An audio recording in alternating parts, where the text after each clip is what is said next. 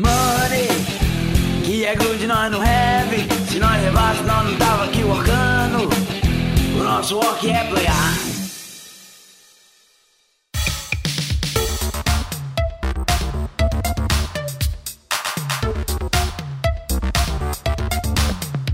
Fala galera, beleza? Eu sou o Renato Simões, estou aqui mais uma vez no nosso Work é Playar, podcast da Geeks and Orcs, que vai tratar aí sobre os backstage da indústria dos jogos tabuleiro no Brasil e no mundo. E no episódio de hoje eu trouxe um convidado muito especial aqui que vai falar comigo sobre financiamento coletivo, uma das maiores dúvidas que aí o pessoal que está começando a fazer jogos tem e também das melhores formas de se colocar um jogo inédito no mercado. Eu vou receber aqui o Diego. Diego, seja bem-vindo. Olá pessoal, valeu Renato, obrigado pelo convite. O Diego é da Dijon Jogos, não é isso, Diego? Isso. Além disso, ele tem também o canal no YouTube, que é o Coronel Mostarda. Uhum, exatamente. E aí, eu já vou começar com a pergunta que eu tenho feito para todos os convidados, Diego. Eu queria saber quem é o Diego na indústria dos jogos de tabuleiro e na fila do pão. ah, então, aí eu tenho que falar um pouco das duas coisas que eu faço, né? Eu comecei no, no hobby com o canal do YouTube, o Coronel Mostarda, né? Lá eu fazia vídeos de gameplay e depois comecei a fazer notícias. Os vídeos de gameplay acabaram ficando mais de lado, continuei mais com os vídeos de notícia mesmo. Depois do canal, eu também montei uma editora de jogos focada só em jogos nacionais, produtos feitos por brasileiros para brasileiros e talvez tentar lá alguma coisa, algum lançamento lá fora depois é, dos jogos feitos aqui. Essa editora chama Dijon Jogos. Então eu tenho essas duas coisas dentro do, do hobby, né? O canal e a editora. Muito bem. E aí, eu queria saber, você já tratou da minha segunda pergunta, que era no que você atua para tratar do assunto, mas eu vou querer saber um pouco mais como que você se relaciona com financiamento coletivo e por que que eu te chamei para falar sobre financiamento. Qual a sua experiência com isso para que eu tivesse escolhido exatamente você para ser a nossa referência no assunto? É, então, a Dijon, ela tem dois jogos lançados até agora, né? Os Incríveis Parques de Miss que foi o primeiro, e o Herói San Vilano, que foi o segundo. Ambos foram lançados através de financiamento coletivo, né? E acredito que eles foram um sucesso, então talvez seja por isso que você me chamou. Com certeza foi por isso. E aí eu já convido o pessoal a conhecerem aí o Herói de San Vilano, que inclusive tá no prêmio Ludopedia, não tá? Tá, Diego? Tá, tá concorrendo ao prêmio desse ano. É, desse ano não, né? 2019, né? Que agora a gente tá em 2020. Isso. E em quais categorias ele tá concorrendo? Jo jogo Expert do ano, né? Se eu não me engano é esse o nome que eles deram. Tanto na Isso. categoria tradicional, né? Normal, que inclui jogos feitos aqui e jogos estrangeiros que foram lançados aqui e também está concorrendo na categoria Expert de jogos nacionais, né, de jogos só feitos é, produzidos e desenvolvidos todos no Brasil. Muito bom. Ele é um jogo do Eduardo Guerra, né? Que também é designer do Crop Rotation. Isso. E aí o pessoal pode conhecer o jogo. Convido vocês a irem procurar mais sobre o jogo, que é um jogo muito bacana. É um Eurogame para quem gosta aí de Eurogames. Ele é um Eurogame bem tranquilo de conhecer, é bem divertido e eu convido vocês aí a conhecerem o jogo e votarem no prêmio Ludopedia pro Heróis de San Vilano. Então vamos lá, para a última pergunta aí para apresentação do Diego, queria saber, Diego, como você começou no hobby dos jogos de tabuleiro? Aí eu tenho que falar um pouquinho da minha história pessoal também. Eu sou formado em publicidade e atuei no, no, mercado de publicidade por algum tempo e eu era diretor de arte, né? Ainda sou, nas horas vagas ou livres, não sei definir direito, mas enfim. Quando eu estava numa agência grande, tinha muita gente circulando lá dentro. E quanto mais gente, mais fácil de você acabar descobrindo coisas diferentes, né? E um dos amigos do, da galerinha ali, da, da ala ali, né, onde eu trabalhava, uhum. chegou com essa, esse novo hobby pra gente, mostrando, ah, tem jogos de tabuleiro tal apresentou, falou, ah, não é a mesma coisa que vocês conheciam quando era criança, tipo War, tipo essas coisas, é coisa diferente. Tem uma luderia aqui em São Paulo, queria levar vocês lá. Aí, no caso, é a Ludus. Uhum. Isso foi lá em 2013, por aí, 13 ou 14, eu já não vou lembrar direito, eu acho que foi 13. Aí a gente foi na Ludus, lá ele apresentou as coisas que a Galápagos estava trazendo na época, ou trouxe logo depois, assim, que foi tipo o Mantiquin, o Zombicide, a gente conheceu o Pandemic lá também, então foi tipo uma noite que a gente descobriu um monte desses jogos diferentes e eu comecei a pesquisar mais sobre isso. Aí veio já, começou a brotar um monte de ideias na cabeça, né, e querer desenvolver jogo também, começou, começamos começando a desenvolver junto com esse pessoal da agência lá. Depois eu segui sozinho, mas meu começo foi, foi por aí, assim. Eu sou da geração Zumbicide, que nem o pessoal fala, né? Muito bem. Então você já começou com a ideia de produzir jogos desde o princípio? Sim, na verdade isso é algo que eu queria desde que eu era criança. Eu queria mesmo ter seguido carreira de desenvolver, é, desenvolver jogos, né, design de games. Só que quando eu fui fazer a faculdade, isso ainda não era viável, né? Nem existia direito. Uhum. Então eu segui para outro caminho completamente diferente, mas essa paixão de querer desenvolver e criar jogos sempre existiu. Entendi, muito bem. É, então tá aí, Diego de Moraes apresentado aí pra galera da Dijon Jogos. Convido todos a conhecerem a Dijon e os jogos da Dijon, tanto os incríveis parques de Mislis quanto o Heróis de San Villano.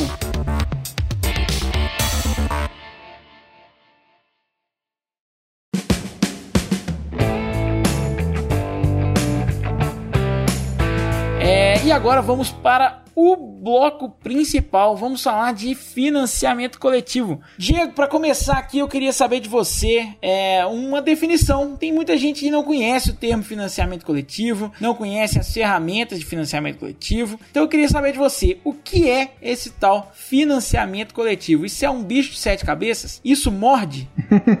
não me mordeu não, fez cócega por enquanto.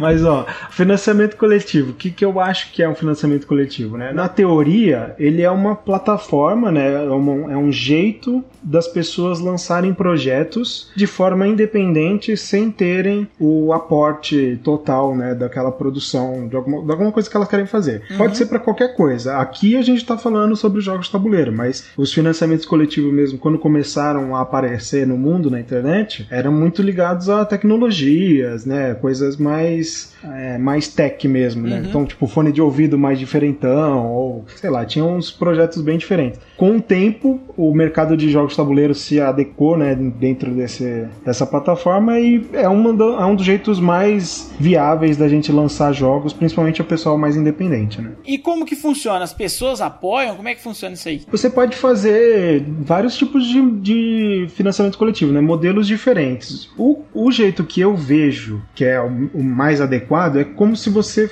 estivesse participando de uma pré-venda para o comprador, né? Você coloca lá um, um apoio, né? Ou seja, paga uma certa quantidade para a plataforma a plataforma vai juntando esse dinheiro e, e, criando um montante. Você, como criador do projeto, você define quanto que você quer arrecadar naquele projeto, que é quanto você precisa para a produção de fato. Quando esse montante que as pessoas estão pagando é, atinge esse valor que você precisa, é, o projeto foi bem sucedido. Só que não necessariamente ele acaba ali, ele pode continuar arrecadando cada vez mais e mais. É, mas para o comprador, a, a sensação que eu vejo é como se fosse um uma pré-venda mesmo. Eu estou comprando um produto que não está pronto ainda, que vai ser produzido, uhum. é, e depois eu vou receber depois de um tempo, certo? Aqui a pré-venda, normalmente as pessoas fazem quando já tem o produto, ou quando o produto está chegando e vai demorar uma ou duas semanas. O financiamento coletivo demora bem mais que isso, porque o produto ainda vai ser produzido. Para mim seria meio que isso, assim, uma pré-venda com um tempo de espera um pouco mais longo. E com uma condicional, geralmente, que é se não bater a meta, nem produzido será e você vai ter o seu dinheiro de volta, não é isso? Exato. E aí eu queria entender, muita gente tem a ideia de financiar jogos de tabuleiro através dessa ferramenta. Tem muitos exemplos aí no Brasil e no mundo que de empresas, de pessoas físicas que financiaram jogos e projetos através dos financiamentos coletivos. Eu queria saber de você quais são os pilares para um financiamento coletivo bem sucedido.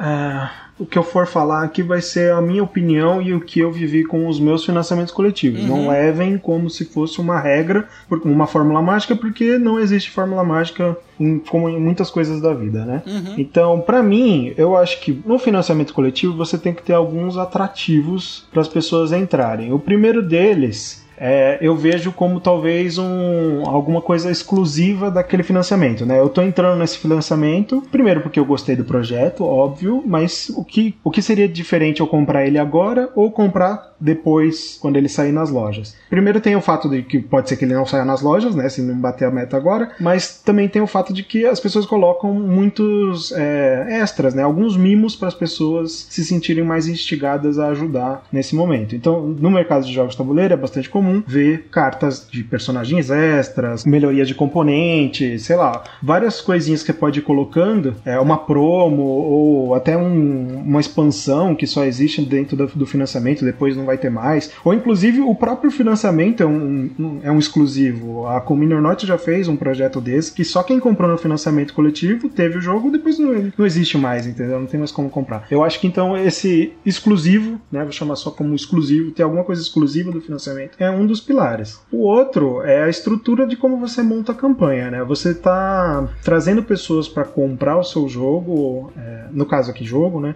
É, e a pessoa precisa acreditar no que você está propondo para ela, né? Uhum. Então você tem que dar detalhes de tudo que você está propondo ali. Você tem que mostrar ao máximo qual que é o, o produto que você vai lançar depois. Então, no caso de jogos de tabuleiro, é sempre bom você ter vídeos de gameplay, é, vídeos de regra, o manual pronto, colocar detalhadamente ali o que, que é o tema do jogo, quanto tempo dura, tal, toda aquela, aquela ficha técnica básica e é, é detalhar, né? Detalhar para mim é, o, é outro pilar. Aí tem, tem outras coisas que você pode ir colocando, mas não necessariamente são pilares, né? Então, tipo, dar um desconto para as pessoas que, que chegam primeiro, que é o chamado early bird, né? Então, sei lá, os 100 primeiros que entrarem na campanha pagam um pouquinho a menos do que os outros para fazer a meta alavancar mais rápido, sabe, no começo. Tem, tem algumas coisinhas, mas acho que de pilar, pilar mesmo é apresentar muito bem o produto, uhum. né? E pensar em alguma coisa de diferencial para a pessoa querer entrar naquela campanha logo de cara, assim, sem, sem receber o produto na hora, né? Entendi. E o core desse produto é, é o jogo, né? Como saber se esse jogo, esse produto, eles estão prontos para ir para um,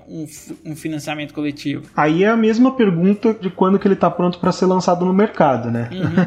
Porque é bem subjetivo, eu acho, você decidir quando que o jogo está pronto. Tem empresas que têm prazo, então o produto tem que estar tá pronto até X prazo. Tem empresas que não têm prazo e elas vão meio que lapidando o jogo até ele chegar no momento que, beleza, tá? Acho que esse foi o máximo que eu consegui tirar do, do, do produto e agora ele tá pronto, sabe? Mas eu acho que essa, essa pergunta não tem resposta. É muito mais de você identificar. É, tipo, é mais da, da pessoa que está por trás do projeto mesmo identificar que o, o jogo está 100%. Existem alguns passos, né, para saber que o jogo está tá meio que pronto, mas não dá para saber qual é o limite final. Assim, o jogo não pode estar tá quebrado, você testou ele ao máximo e não pode ter nenhum momento que alguém jogou alguma coisa que fez o jogo travar, né? As regras pararam de funcionar ali naquele momento. Isso não pode acontecer. É, você tem que ter já, pelo menos eu acho, tá?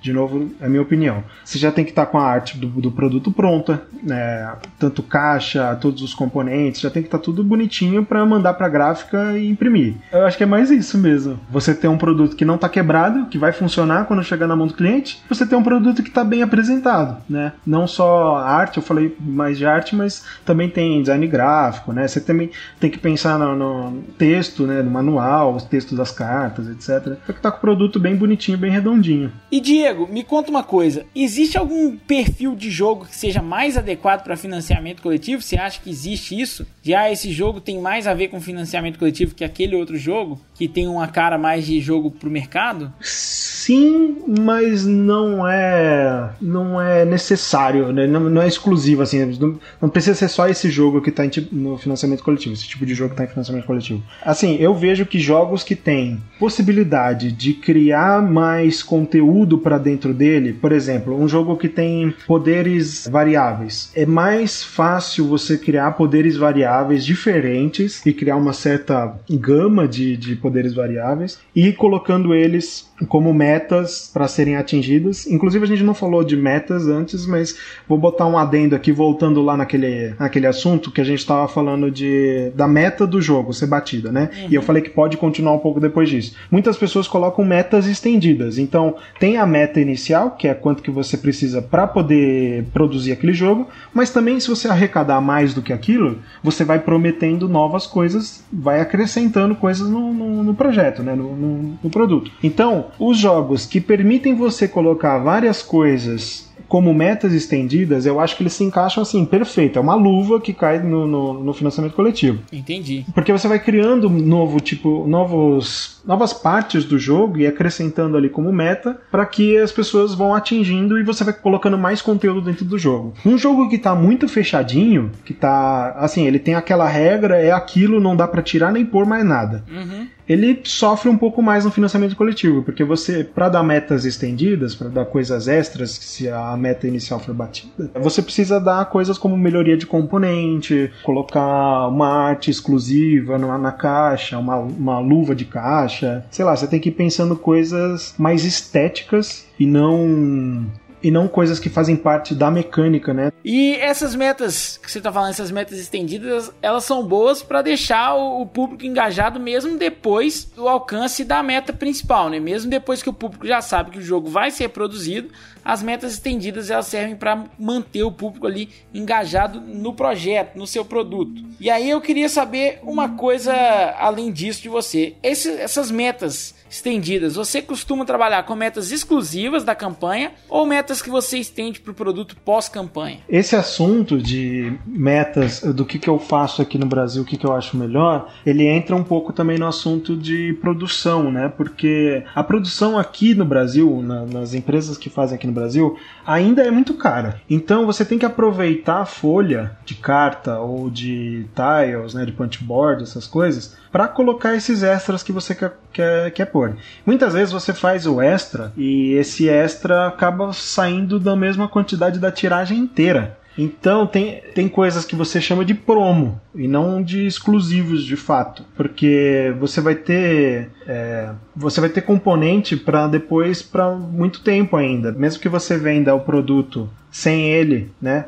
Você ainda vai ter esse, esses promos para colocar depois no mercado em eventos e alguma coisa assim. Então, eu prefiro chamar de promo e não de exclusivo. Eu prefiro me reservar o direito de poder distribuir essas promocionais em eventos e outras coisas é, pós-financiamento coletivo. Mas. Isso pensando no mercado brasileiro. Isso pensando no mercado brasileiro, era isso que eu ia falar. Mas se você tem a força de produção de conseguir colocar coisas, é, fazer uma tiragem que você não vai pagar muito caro e consiga colocar como exclusivo, beleza, vai embora, porque é, é, é uma das coisas que vai chamar a atenção das, do comprador na hora do financiamento coletivo, né? Então uhum. você pega, por exemplo, os financiamentos coletivos da or Not, que eu nem sei mais se é esse o nome deles ou se é só Simon agora. É Simon só agora. Então, você pega os financiamentos da Simon, tem muita coisa lá que é exclusivo e é exclusivo mesmo. Eles só vão distribuir sobra de produção. Eles vão fazer uma produção daquele exclusivo separado do resto, é, uhum. e se sobrar alguma coisinha, eles podem distribuir. Mas essa, essa coisinha que sobra é muito pouco, porque eles têm uma tiragem grande. A gente tá falando de coisa aqui de, sei lá, de 20 mil unidades para mais, e fazer 20 mil unidades de exclusivo, porra, é tranquilo. Mesmo aqui no Brasil. É que aqui no Brasil não chega em 20 mil unidades, mas nunca. A gente tá falando de uma escala global. A gente trabalha com números mais modestos. É, uns números divididos por 10 aí. faz parte. E além disso, além de trabalhar produto, jogo, você vai ter que trabalhar também, imagina, a divulgação desse projeto, desse jogo, né? Como uhum. que isso funciona? Como que funciona essa divulgação? Quais são os meios que você tem para trabalhar essa divulgação? Como que funciona isso aí? Na parte de divulgação tem sempre tem a divulgação clássica, né? A parte de, de marketing mesmo que daí eu não vou entrar nos, nos, detalhes aqui, vou chamar só de marketing, que é propaganda, vai. Mas também tem outras coisas que fazem efeito dentro desse mercado, como por exemplo, estar tá presente em eventos. É, a gente chama de eventos, tem outras pessoas que chamam de encontros, mas que seja. Em várias cidades do Brasil, algumas pessoas organizam encontros de jogos de tabuleiro. É um fim de semana, um dia do fim de semana, no sábado ou no domingo, ou às vezes é os dois dias, onde é tem um espaço onde as pessoas se encontram para jogar jogos de tabuleiro.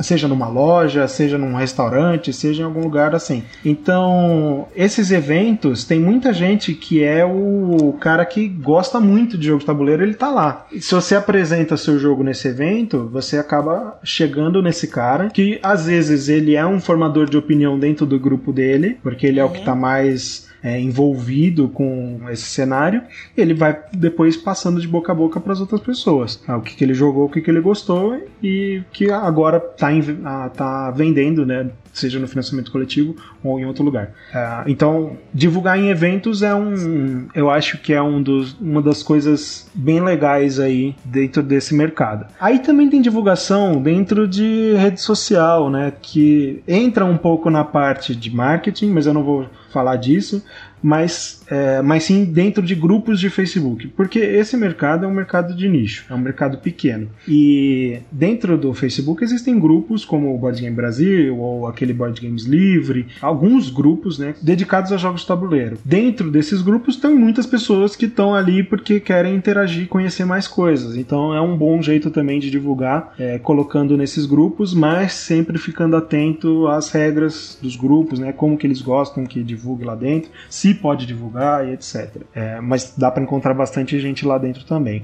E outro meio é os, os formadores de opinião famosos, vai, os youtubers ou pessoas que escrevem em blogs ou que fazem podcasts ou qualquer outro tipo de formador de opinião desse nicho. Uhum. É, você mandar para esses canais, se você tem uma boa relação com eles ou faz um acordo com eles, alguma coisa assim, eles depois divulgam o jogo, fazem um vídeo, fazem um texto, alguma resenha ou mostram gameplay ou mostram as regras, o que seja que você vá combinar com eles. É até é bastante interessante porque você vai atingir o público que eles atingem e também você pode usar o material que eles criaram é, na, sua, na sua campanha, mostrando aquilo que eu falei, que você precisava dar detalhes sobre o seu produto. Então, com esses vídeos e textos e, e outros materiais, você pode acabar acrescentando na sua campanha, deixando ela mais rica. Muito bem. E eu já reparei que nas suas campanhas você tem sempre um vídeo próprio, Sim. que é um vídeo 3D mostrando o setup, meio que parecido com os vídeos que a gente vê mais no Kickstarter do que nos, nos projetos aqui do Brasil. Como que funciona isso? Qual que é a sua percepção? Esses vídeos ajudam muito? Eles não ajudam? Uhum. Esses vídeos são os trailers, né? Assim como um trailer de filme,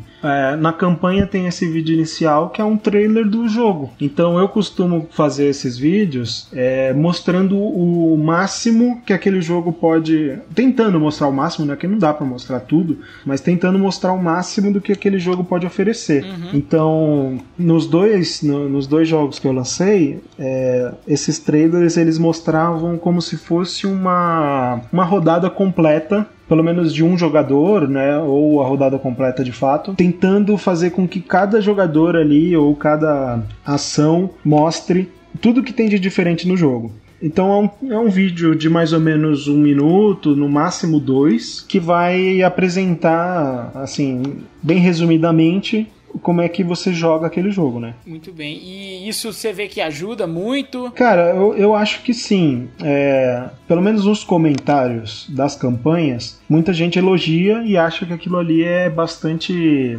É uma mão na roda, né? Porque o cara, às vezes, ele tá com, com pressa, ele não quer ler todo aquele monte de texto que tá lá, ele não tem tempo de ver o vídeo de gameplay e tal. Só pelo trailer ele já olha e já fala: hum, pode ser interessante, acho que é o estilo de jogo que eu gosto, sabe? Entendi. É, é, é bem útil útil, assim. E dá uma carinha mais profissional também pra campanha, né? Uhum. E que outro tipo de conteúdo, além desse vídeo próprio, desse conteúdo em parceria com outros, com os influencers aí, né, com os produtores de conteúdo, que outro tipo de conteúdo você indicaria, assim, pro pessoal produzir? Às vezes um, uma versão print and play, às vezes um, uma versão jogável em algumas plataformas digitais? É, era isso que eu ia falar. O, o print and play eu nunca fiz. Eu já vi algumas campanhas que fizeram e teve resultado. O que eu costumo fazer é colocar o jogo de forma digital para as pessoas conhecerem, né? Eu, e eu coloco o jogo completo sem medo nenhum, porque a experiência de você jogar o digital e jogar o físico é bastante diferente, né? Uhum. A gente tá num jogo de mercado de tabuleiro é para jogar físico. Ou quando você vai jogar o digital não é tão legal quanto. Mas eu coloco a versão digital porque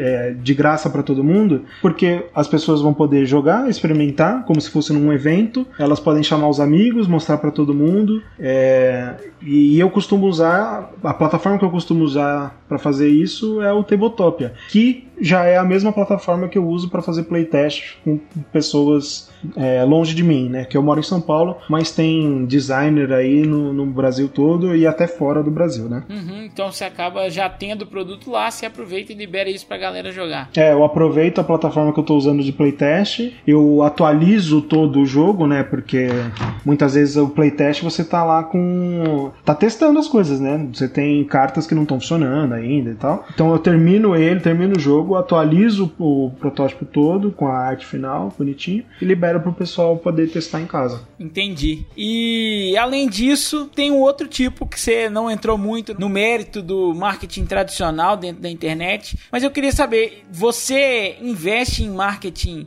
em mídia, né, em marketing pago é, para essas campanhas de financiamento ou simplesmente nesse marketing, é, vamos dizer, orgânico? É, a, a, campanha dos dois jogos meus eu fiz tudo orgânico, eu não paguei nada. Uhum. É, primeiro porque eu não me sentia seguro para fazer isso, segundo porque eu já tinha tentado mexer com, com essas mídias pagas digitais, né, do marketing digital e não consegui direito. Então é, um, é até um assunto que eu estou estudando agora mesmo vindo de publicidade, né, eu era o cara da arte. Então, é um assunto que eu estou estudando agora para ver se, se eu aprendo melhor. Mas é, é, por isso que eu falei que eu não ia entrar, porque é, é, um, é uma matéria, né, um estudo completamente à parte de, de financiamentos coletivos. Né? Mas acredito que funciona muito bem. Afinal, agora, mês passado, teve a campanha do da Simão também do, do Marvel United. Nossa, eu fui bombardeado pra caramba. Até eu entrei na campanha porque eu recebi tanta propaganda. E a gente costuma ver que, você falou do Marvel United, a gente costuma ver que as campanhas de financiamento coletivo são muito fortes. Nos primeiros dias, nos primeiros dois, três dias e nos últimos dois, três dias. O Marvel United, eu acho que ele mudou um pouco isso. Não sei qual é a sua impressão, mas o Marvel United ele se manteve sendo bastante apoiado durante o,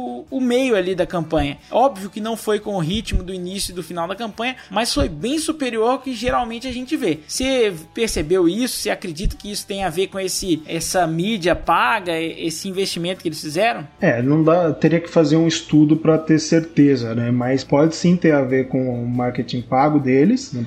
principalmente nas redes sociais que foi pelo menos onde eu fui atingido. Mas também pode ser porque é um tema é, que tá em moda, né? Tá, tá, tá em voga agora, uhum. o, os heróis da Marvel. E, e além disso, além de ser um tema que tá na moda, é um tema que atinge pessoas de fora fora do, do nicho, né? Não é simplesmente um jogo de tabuleiro por ser um jogo de tabuleiro.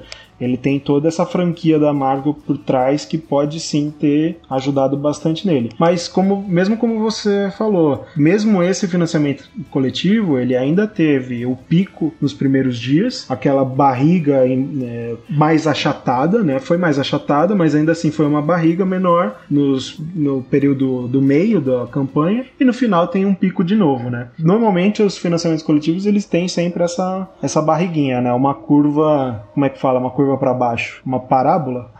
ele tem o, o, um vale no meio de dois picos. E só mais uma coisa, a gente falou que tem essas características do financiamento coletivo, aí eu queria voltar e situar o público nisso. É, é notório que os financiamentos coletivos eles têm um melhor desempenho no dia de abertura e no dia seguinte e nos últimos três dias da campanha, porque essa campanha é feita por tempo limitado. Geralmente é, existem modelos com 18 dias, com 30 dias, com 60 dias, mas é um tempo limitado e o tempo em que realmente a campanha é forte são nos dois primeiros dias e nos três últimos. Você sabe dizer mais ou menos por quê? Você tem ideia, Diego? Você consegue vislumbrar o porquê disso? Eu acho que esse pico nos primeiros dias vem muito da pré-campanha que você faz, né? Uhum. Você já vai instigando algumas pessoas que estão interessadas no, no, jogo e essas pessoas elas já foram convertidas, elas só estão esperando o momento de comprar. Abriu a campanha, elas entram. Então tem muita gente que você já pegou de antes, né? Já estava trazendo de antes e quando você anunciou o cara já já tá comprado, né? Ele já, já acredita no produto, ele nem precisa ver muita coisa, então logo nesses dois primeiros dias ele já compra. Aí tem o pessoal que ainda precisa de um estímulo, precisa pesquisar um pouco e tal. E é normal do ser humano deixar para a última hora demora. Então as pessoas vão pesquisando, vão vendo mais, vão vendo mais, vão vendo mais, é, até que elas se convencem. Elas já se convenceram em algum momento, mas elas esperam ali para ter certeza mesmo e no último dia elas costumam pegar. Eu entrei no Marvel United no último dia. É, eu entrei no primeiro, mas com um dólar maroto, pra depois não entrar no Pledge Manager. Então fica a dica aí para quem quiser fazer Kickstarter, quem quiser participar de Kickstarter, você tem a opção na maior parte do Kickstarters de entrar com um valor mínimo para entrar no Pledge Manager. Isso não funciona pro Catarse no Brasil, então se você quiser apoiar um financiamento no Brasil, apoie com valor completo. É, mas no Kickstarter tem essa opção, fica a dica aí. Vamos seguindo aqui. Sobre as suas experiências com financiamento coletivo, Diego, eu queria saber para além dos financiamentos, para além do de fato da campanha, quais são os desafios que se tem ao lançar um jogo em um financiamento coletivo? Então, aí desafios além da campanha, pelo menos para mim, um dos maiores desafios é pós-campanha. É, e nem a questão de logística da entrega das coisas, porque também tem que pensar isso. Esse para mim é o maior desafio. é, na verdade, vamos, vamos, vamos passar por tudo então. É, assim que acabou a campanha, o que acontece? Você vai ter, primeiro, um monte de pedidos para faturar. Então você vai ter que ter, você vai, ter que fazer nota fiscal, você vai ter que ir atrás de todas essas coisas legais para poder vender um produto de fato. Você vai ter que pensar como que vai ser a produção, e isso você já tinha que ter pensado antes da campanha, na verdade, você já tinha que ter orçado com alguém, você já tinha que ter conversado e visto como é que ia ser a produção, mas aí depois da campanha tem a parte de produção em si. Né? Então você vai ter que acompanhar a gráfica, seja é, online ou seja presencial, que seja, mas você vai ter que acompanhar, vai ter que pegar a prova de cor coisas, vai ter que ver se está tudo indo certinho. Depois disso, também tem a atualização para as pessoas que compraram e estão ali esperando. Então você tem que dar um, um parecer para elas, né? Afinal, elas deixaram dinheiro na sua mão e você não pode ficar quieto. Você tem que ir mostrando como é, em que pé que estão as coisas. Então vai mostrando como é que está a produção, como é que estão as entregas, e esse é outro ponto. Você vai ter que depois pensar como é que você vai entregar o seu produto. Vai ser por correios, vai ser por transportadora, você vai deixar isso na mão de outra pessoa que vai fazer a distribuição, enfim. Feito isso, depois da entrega, você ainda tem que fazer reposição de peças e coisas que estão faltando ou defeituosas na produção, porque sempre tem. É, você sempre vai, sempre vai ter uma pessoa que vai receber uma cópia que está faltando uma pecinha, ou outra pessoa que veio com um, uma folha amassada, alguma coisa, sabe? Então também tem que pensar na reposição, como é que você vai mandar essa reposição para as pessoas. E feito isso, você tem que pensar também, meio que em conjunto com a parte de produção, quantas cópias você fez. Se você fez cópias apenas para suprir o financiamento coletivo, acabou o financiamento coletivo, acabou, você está livre. Agora, se você fez mais cópias, que normalmente é o que vale mais a pena financeiramente, para você ter um catálogo também, né, como empresa, você vai fazer mais cópias e você vai ter que vender essas cópias depois para quem não participou do financiamento coletivo. Quem já comprou do financiamento coletivo não vai comprar de novo, a não ser que ele vá comprar para dar de presente para alguém. O que seria muito bom. O que seria muito bom. Mas esse é um mercado onde as pessoas compram uma vez e acabou. Elas vão esperar o próximo produto. Então você tem que atingir pessoas novas o tempo todo para vender depois do financiamento coletivo, né? E aí você não pode, obviamente, fazer mais financiamento coletivo do mesmo produto. Então você vai ter que pensar outras formas de divulgação comunicação, estratégias de marketing para vender ele pós-financiamento coletivo. E esse, para mim, é o meu maior desafio. Exatamente. Eu também acho que é um dos desafios principais aí. Eu coloco para e passo com a logística de entrega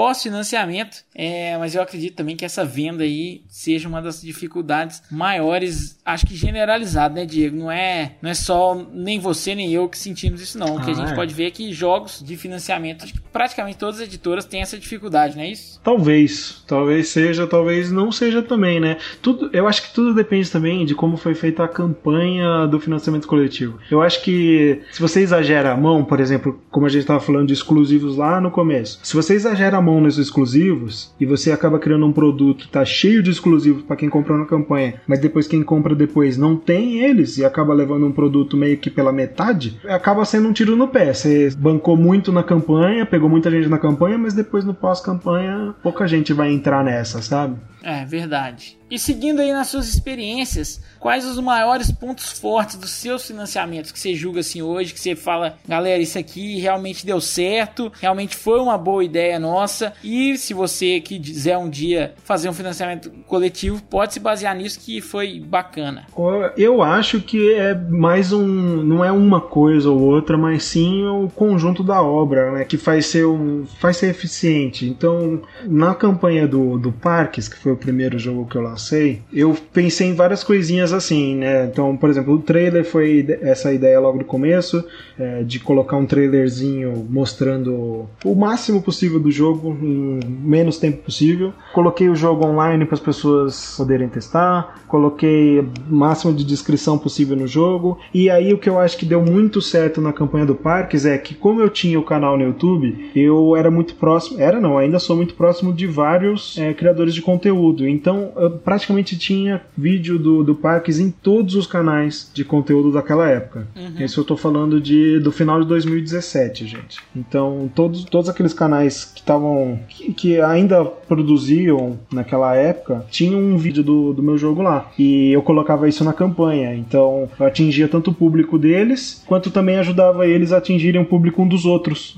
vendo a campanha, entendeu? Entendi. Eu acho que a parte do, dos criadores de conteúdo foi o que mais alavancou, assim. Bacana bacana. Então aí, ó, fica a dica pro pessoal de realmente se aproximarem aí dos criadores de conteúdo e de conseguirem esse espaço que é muito importante para os jogos. Eu queria saber o que você gostaria de saber lá no início, antes de começar, e que agora você sabe e acha que todo mundo precisaria saber antes de começar a fazer jogos através de financiamento coletivo ou simplesmente fazer jogos? É, eu queria saber um pouco mais sobre divulgação mesmo principalmente para resolver essa parte do pós-campanha, mas na parte da campanha mesmo, acho que acho que na parte da campanha não, mas assim, na parte da produção, a criação do produto, eu queria poder saber melhor como é que funcionavam as gráficas e o quanto é gasto numa produção de jogo. Uhum. para não gastar tanto no, no, numa produção assim que não, não necessariamente precisava, sabe? É, eu acho que a dica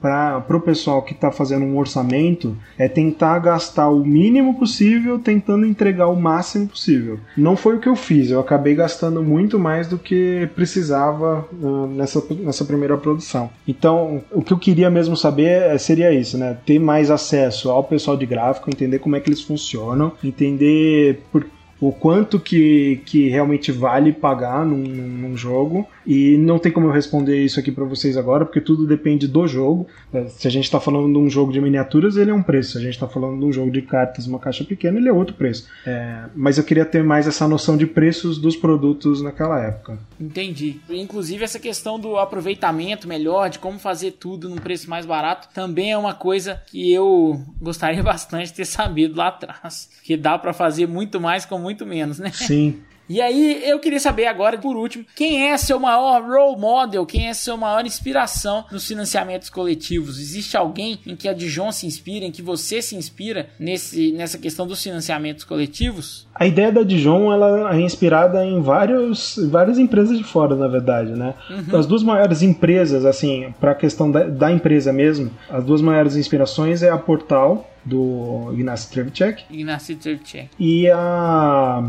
a CGE. São duas empresas de um designer. Ele, ele faz muitos jogos, eles fazem muitos jogos para as próprias empresas, mas também abrem para lançar jogos de outra, outros autores. Uhum. Então, o, o, modelo da, da, da Dijon é, é bem baseado nessas duas. É, mas aí a questão de, de modelo para financiamento coletivo não existe outro no seu Stegmaier. O cara fez até livro já explicando tudo como, como ele fez as campanhas dele, como ele faz as campanhas dele. Então, não, não tem, acho que não tem pessoa melhor para se seguir para fazer uma campanha de financiamento coletivo a não ser o Stegmaier, que é da Stonemaier Games.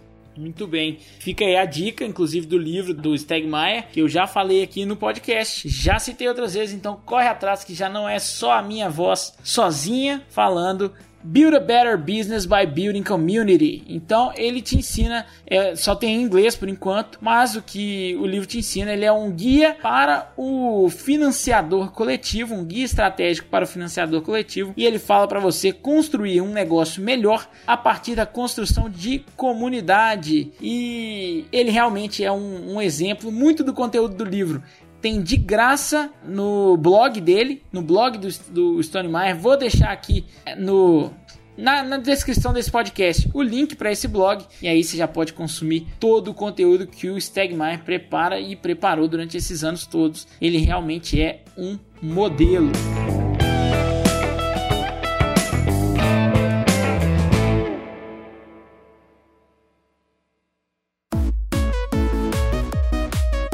Diego, vamos para as considerações finais desse podcast. E aí eu queria que você deixasse o serviço para a galera aqui, que é o seguinte: primeiro dá suas dicas finais, seus recados finais e também o serviço da Dijon, onde encontrar a Dijon, onde seguir a Dijon, onde comprar os jogos da Dijon e também para votarem no prêmio Ludopedia. Vai lá. A minha primeira dica é fiquem em casa.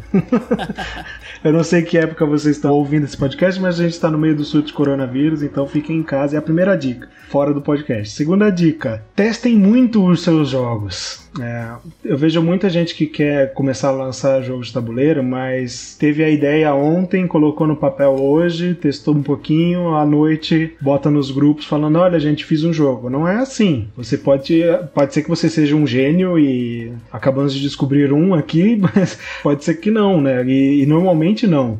Então, o processo de criação do jogo é uma das etapas mais importantes para você ter um bom produto. Então, testem muito o jogo, é, mostrem ele para pessoas que estão envolvidas no meio, principalmente para designers de jogos já mais conhecidos, se você tem acesso a eles. É, é, é bastante proveitoso isso. É, mas testem também com pessoas que jogam, que gostam de jogar, que estão nos eventos, etc. Não, não, não fica testando só com seus amigos particulares e não fica testando só com a sua família, porque normalmente o feedback deles é mais ameno, né? Eles são mais calminhos, não vão destruir seu jogo. Outra dica na parte de criação de jogos: não tenha é, muito orgulho do, do, do jogo que você está criando. Ele não é seu filho, ele é um produto e você quer que o produto produto venda depois. Então, a não ser que a, a, a sua ideia seja lançar um, algo para satisfação pessoal,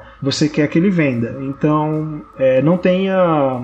Não fique ali apegado no seu jogo. Nem melindrado com críticas. É, saiba escutar o que as pessoas estão falando, saiba distinguir o que, que é dica e o que, que não é, né? Porque às vezes também as pessoas falam besteiras, mas a maioria das vezes elas, se muitas pessoas estão falando a mesma coisa, é bom você ouvir, tentar dar uma melhorada naquilo ali que elas estão falando. Tendo isso, você acaba tendo um, um bom produto, né? Depois de testar bastante, você tem um bom produto. E aí, dica também para quem quer fazer financiamento coletivo: pense em todas as coisas relacionadas à empresa e não só na parte de criação. Pode ser que você está criando produto, você é o cara criativo da parada, mas você vai ter que pensar também em negócios. Então pensem em como que você vai fazer todas as questões legais, emissão de nota, é, pagar imposto, essas coisas, porque você vai, vai se deparar com isso depois lá na frente. Inclusive com a nota fiscal do, do, do próprio financiamento coletivo, do Catarse, por exemplo, se é a plataforma que você está usando. Então você vai precisar saber dessas coisas de empresa também. E aí coloca na balança. É uma coisa que você quer realmente fazer, montar uma empresa, ou você simplesmente quer lançar o seu jogo? Se você quer montar a sua empresa, beleza, vai embora, monta a campanha, monta, monta a empresa primeiro, de preferência, depois monta a campanha e começa a vender seus jogos. Se você não quer, se você só quer criar jogos e ver eles na, nas prateleiras das lojas, na, na, casa dos seus amigos e etc., procure uma editora. É, já tem gente que quer fazer a parte de empresa. Se você não quer fazer a parte de empresa, procura quem quer e tenta apresentar esse jogos para elas. E aí, questão de apresentar jogos, daria para fazer um outro podcast inteiro, mas também pense em como você vai apresentar o jogo para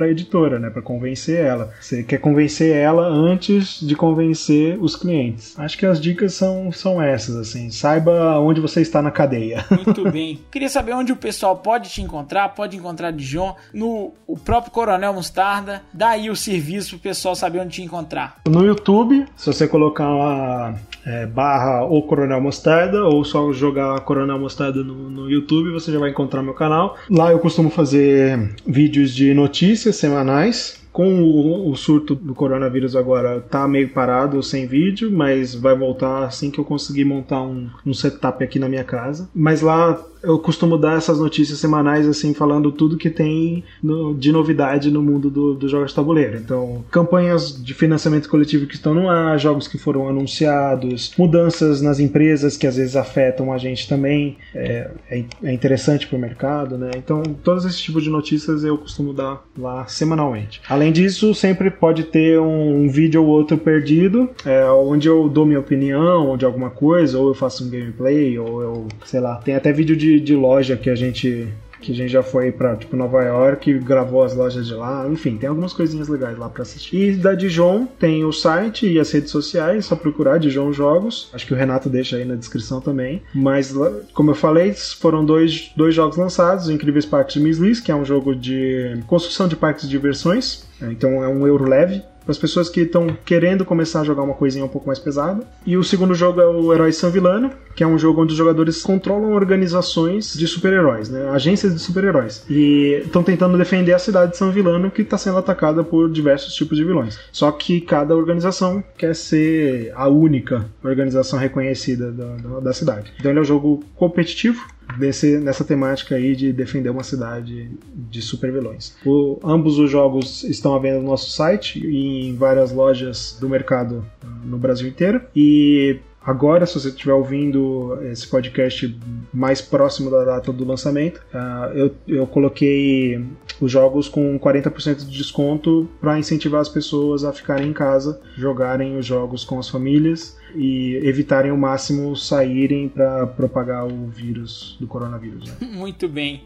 Então, com esse recado, fique em casa. Para encerrar, gostaria aqui de lembrar que este foi um podcast oferecido pela Geeks Orcs www.jogosquedivertem.com.br e siga a gente nas redes sociais, instagram.com.br geeksenorks. É difícil escrever? É. A culpa é sua? Não, a culpa é nossa. E aí você pode achar tudo nesse site www.jogosquedivertem.com.br e seguir a gente no Instagram, no Facebook, no Twitter e também no YouTube. Eu queria agradecer também ao Diego por ter vindo aqui, por ter aceitado o convite. Muito obrigado por dividir aí esses conhecimentos com a gente. Valeu mesmo e ficamos por aqui. Até mais, pessoal. Valeu, pessoal. Acompanha de João. Até a próxima.